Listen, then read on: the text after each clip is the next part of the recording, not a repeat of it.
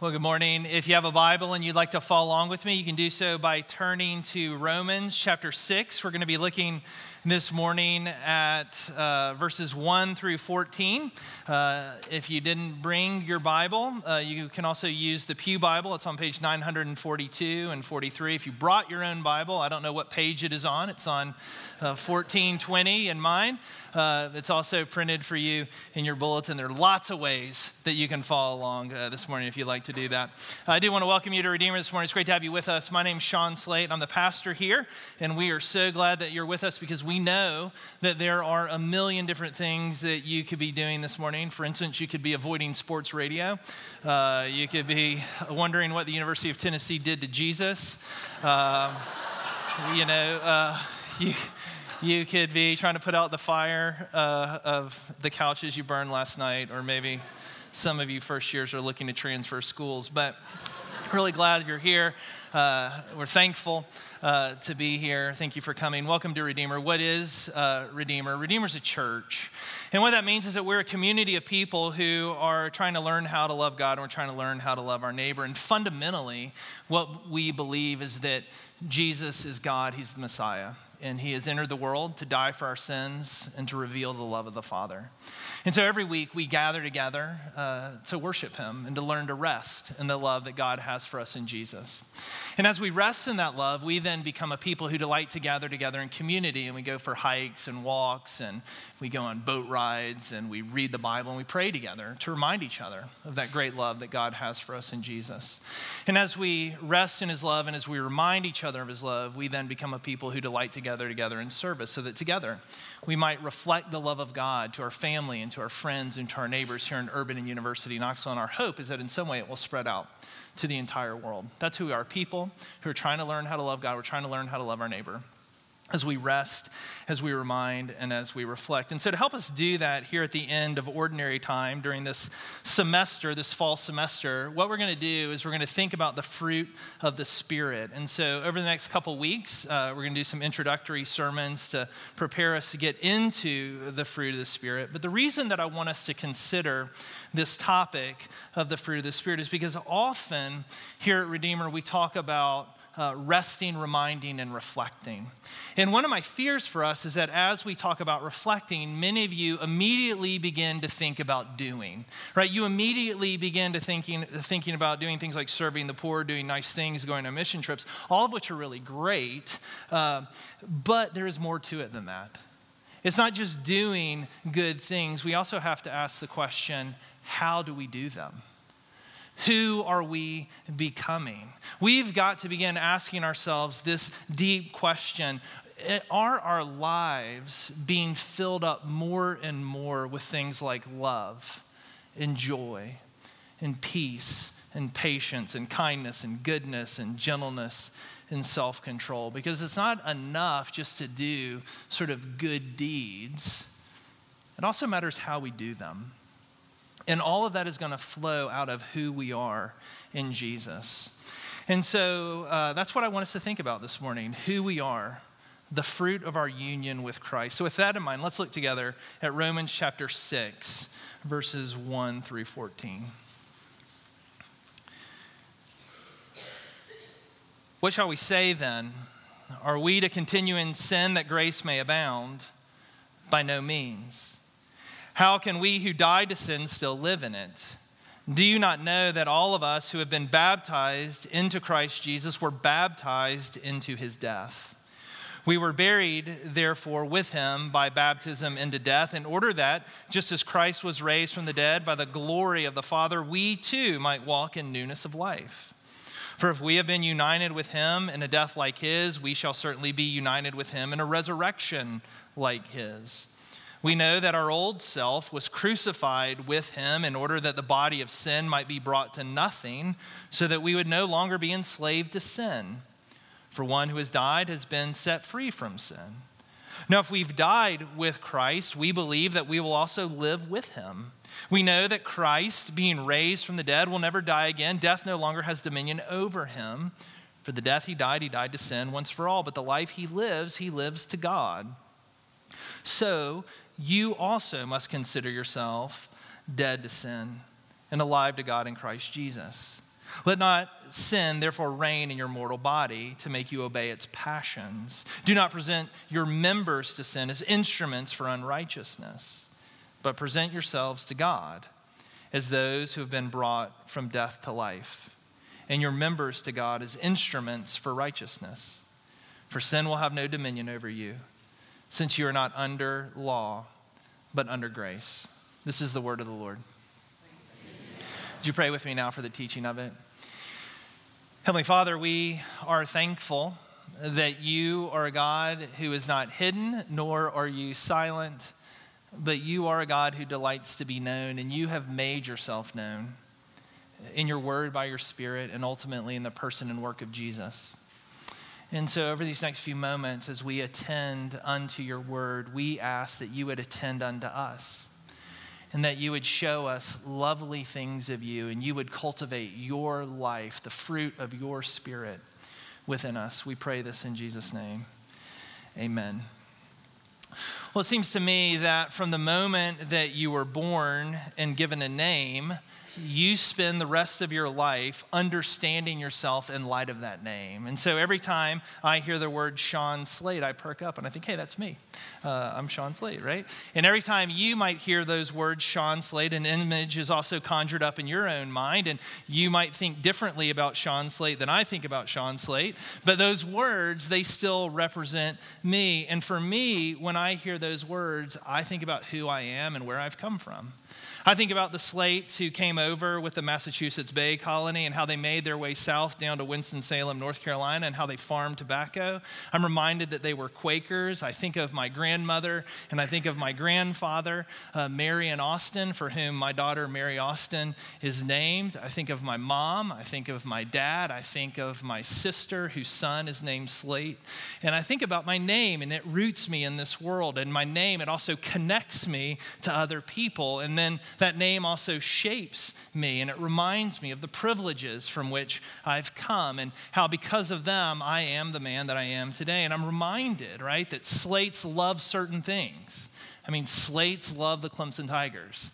Uh, Slates uh, love sports. Slates value education. Uh, Slates uh, are religious. My grandfather uh, was a monk, and my grandmother uh, served as a nurse in a monastery. And then they got married and they left their, their, their orders, but, but remained religious nonetheless. and then, um, you know, and the slates, we look a certain way. We have more nose than some of you. Uh, we have an eyebrow that we have to weed eat. And then uh, we've got these weird toes, these thumb toes that, you know, help us climb trees or something. Uh, and then, uh, but then I think about one of my best friends, a guy named Anthony Bradley, who's an African American, and he has a little bit different experience with his name. Because though his name does some of the same things that it does for me, it roots him in a place and it roots him in a people, his name also reminds him from where he came. And he came from the Bradley plantation in Alabama, and therefore his family has been named the Bradleys. And though his name roots him in this place, it also roots him in his enslavement, his family's enslavement. And that name reminds him that his people had been stripped of their identity and then be, been redefined by their master. And that name, right, has shaped the way he lives in this world. It shaped the way he understands himself. It shapes the way he sees his place in America and whether or not he belongs here or doesn't belong here. And then it moved his family to do certain things. And one of the things it moved their family to do was to take all their money, pull it together, and to buy the old Bradley plantation so that they could now own the place that had once owned them. So here's my point your name is important your name defines you, it shapes you, it shapes your place in the world, and it then directs the way you live in it. And the reason that I think that this is important is because who you are shapes what you do. And so, this semester, as we think about the fruit of the Spirit, is important to remember that the fruit of God's Spirit flows out of who we are in Jesus. And over the next few weeks, the children who you saw just with great joy getting out of this place, uh, they're back there learning a song that has these lyrics Apples don't grow on pear trees, bananas don't grow on plum trees. And here's the point right? The fruit of our lives flows out of who we are. And that's what I want us to think about this morning. Who are we? Who are you? That's it. That's, that's it. I learned from Matt Howell last week. One point that we're going to think about. Who are you? And to think about who we are, I'm going to slow roll this out and we're going to begin at the end and then work ourselves back. I want you to notice verse 14. You are not under law, but under grace.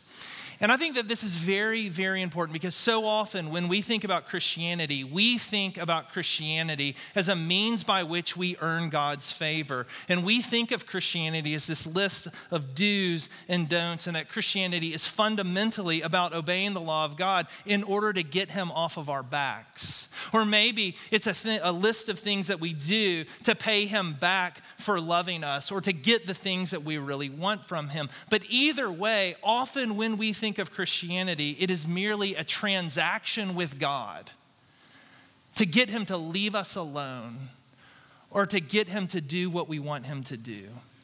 And so, what that means for us is that we primarily understand ourselves as doers, as uh, provers, as earners. We fundamentally understand ourselves as those who are under the law. But God tells us that is not the way he works. The way of God is the way of grace, meaning that Christianity is not a law that you must keep, but it is a gift that you are freed to receive.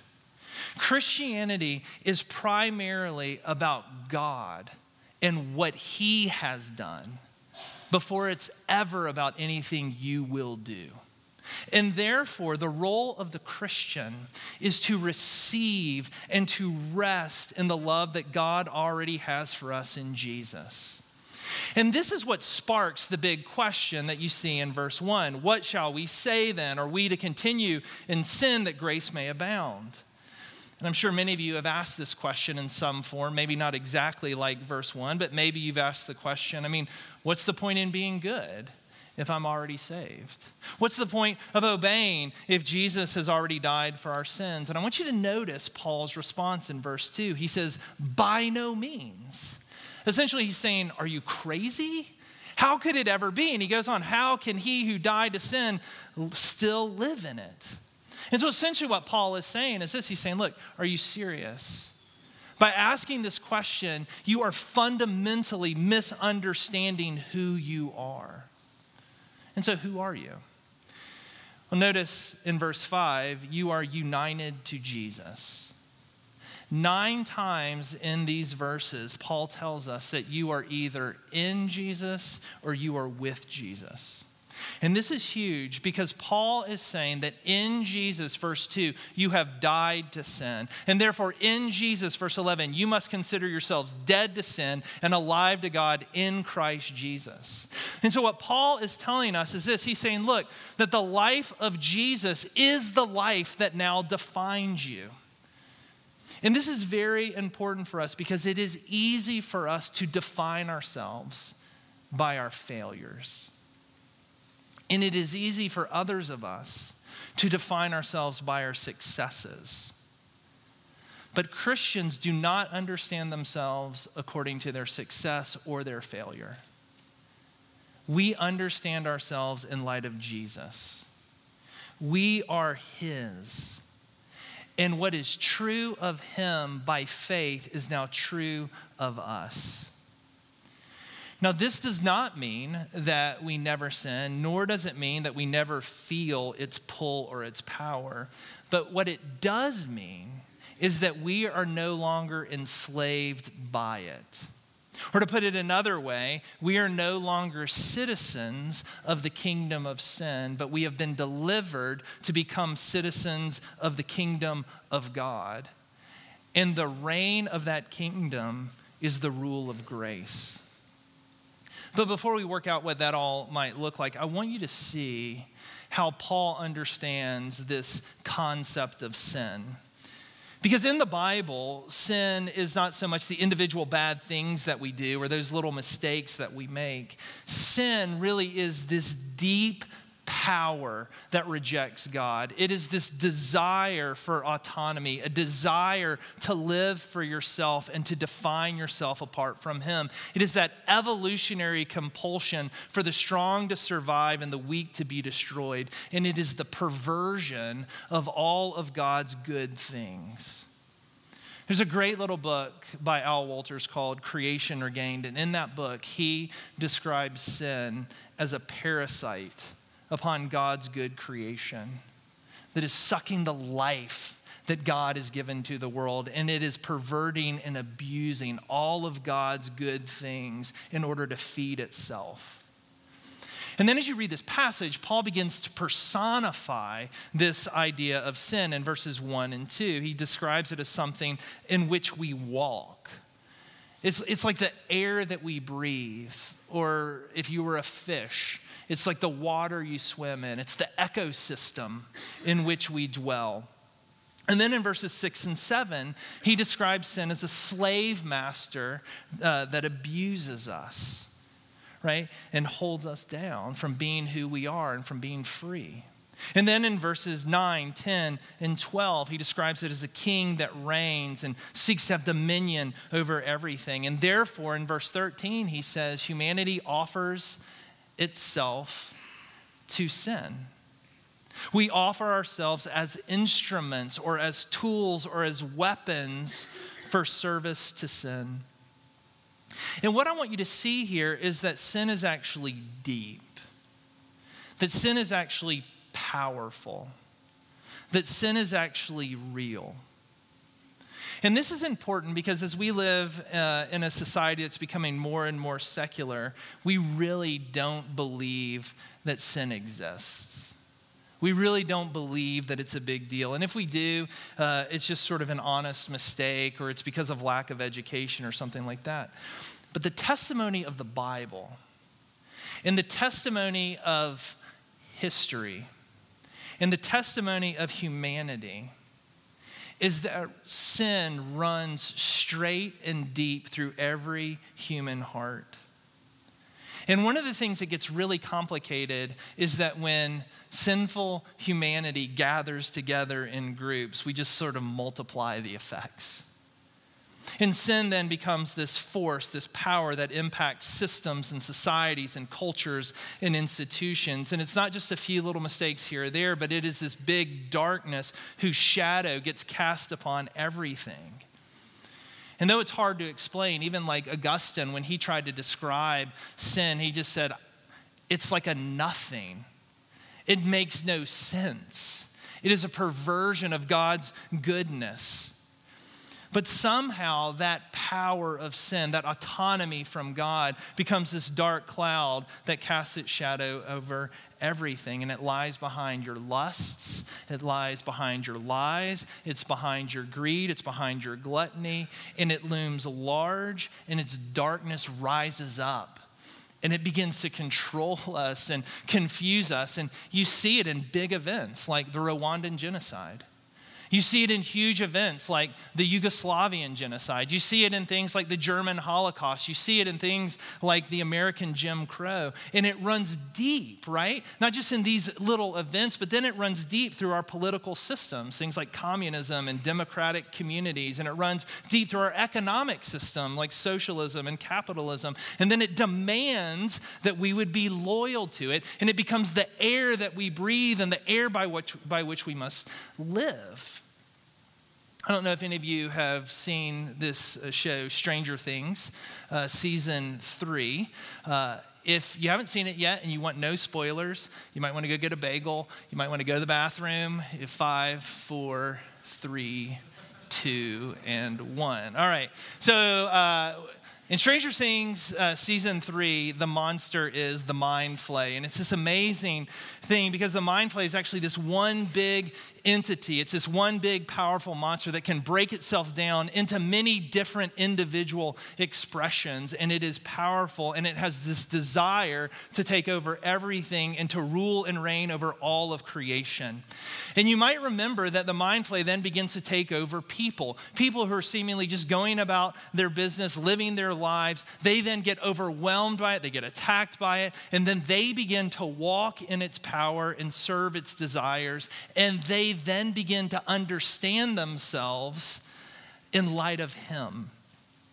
Now, if you remember towards the end of Stranger Things 3, you might remember Billy. Billy has been taken over by the Mind Flayer. He's under its power. He's sort of forgotten who he is. He's ruled and he's controlled by this monster. And you might remember at the end in the Starcourt Mall, in service to the monster, Billy brings Eleven uh, to the monster. And as Eleven is crying and Billy's choking her and presenting her to the monster, Eleven looks up into Billy's dead eyes and she looks deep into his soul. And she's invited in. And she sees him as a little child playing on the beach with his mother. And she sees him riding the waves in on the little boogie board. And Eleven looks at him and she says, Seven. The wave was seven feet. And she wore a hat with a blue ribbon and a long dress with a blue and red flower and yellow sandals. And she was pretty. She was really, really pretty. And you were loved and you were happy. It was this beautiful moment in this series where Eleven is reminding Billy of who he is where, where she's reminding him that there was a time when he was loved by his mother. That there was a time when there was beauty and goodness in the world, where he's reminded that death does not have to win. And as he's reminded of who he is, you see his eyes uh, that were dead come to life. And he begins to defend Eleven. And that's what Paul is saying about us. He's saying, You are loved by your Heavenly Father. Darkness does not have to win. He has entered into this world to defeat it on your behalf. And therefore, he says in verse 14, sin no longer has dominion over you. And why? Because Jesus has brought you out from the dominion of darkness. He's brought you out from the dominion of sin, and He's brought you into the realm of grace, into the realm of Jesus. And this is why the question of verse 1 makes no sense. How could you continue in sin? You have been delivered from it. You are freed from it. You no longer walk in it. You no longer live in it. You are dead to it. You've been raised to new life in Jesus. It's as if a fish had been given lungs and put on the land. It does not need to go to the water to breathe. It now breathes this new air. And what he's saying, you no longer belong to sin. That is not who you are. Therefore, verse 11, Consider yourself dead to sin and alive to God in Christ Jesus.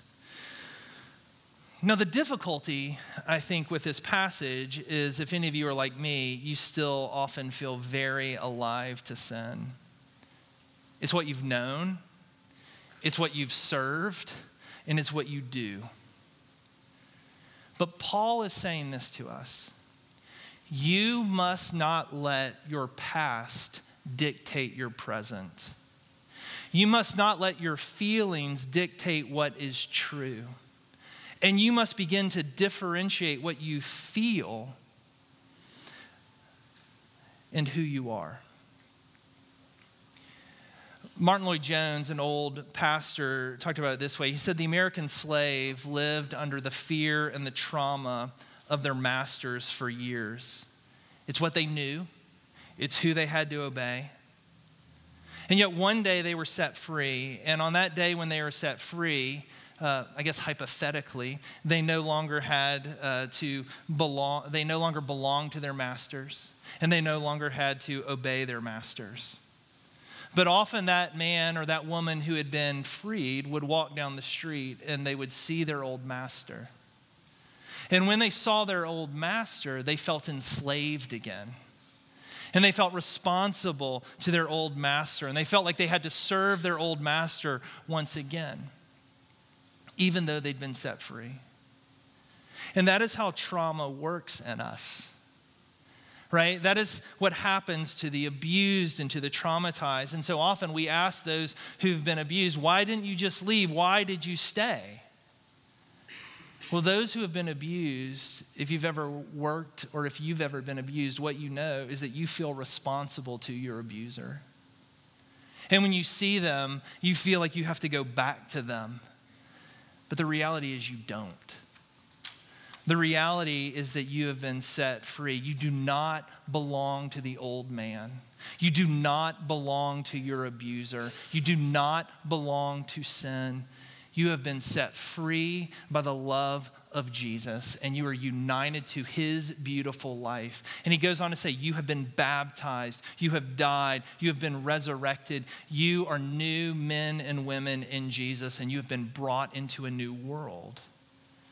In verse 3, he says, You've been baptized into Christ Jesus. You've been baptized into his death. You have been buried with him in order that just as Christ was raised from the dead, we too might walk in newness of life.